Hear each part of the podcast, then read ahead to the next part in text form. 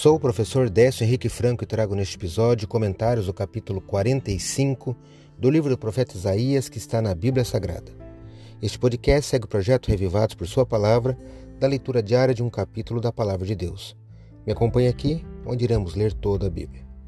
O profeta Isaías foi chamado na sua juventude para o ofício de profeta e seu ministério durou por pelo menos 60 anos.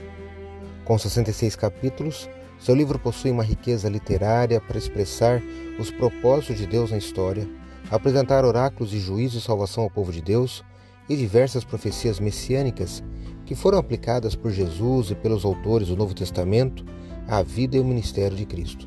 Por isso você não pode deixar de conhecer e estudar este livro.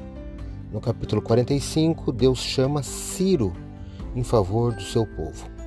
O fantástico nessa profecia é que Isaías escreveu isso 200 anos antes mesmo de Ciro nascer. No futuro, Ciro conquistou a Babilônia e libertou os judeus, cumprindo a profecia de Isaías e também de Jeremias. Ainda no capítulo 45, você lerá que Deus requer obediência do seu povo e mostra a vaidade do poder dos ídolos. Eu destaco o versículo 22 que leio na Bíblia Nova Almeida atualizada. Está assim: Voltem-se para mim e sejam salvos, vocês, todos os confins da terra, porque eu sou Deus e não há outro.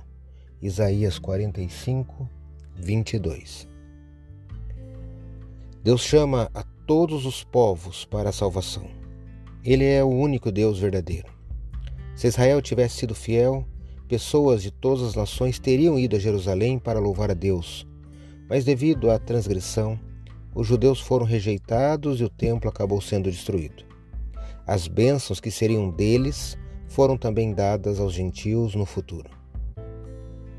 Acredito, como disse o salmista, que a palavra de Deus é uma lâmpada que ilumina nossos passos e luz que clareia nosso caminho.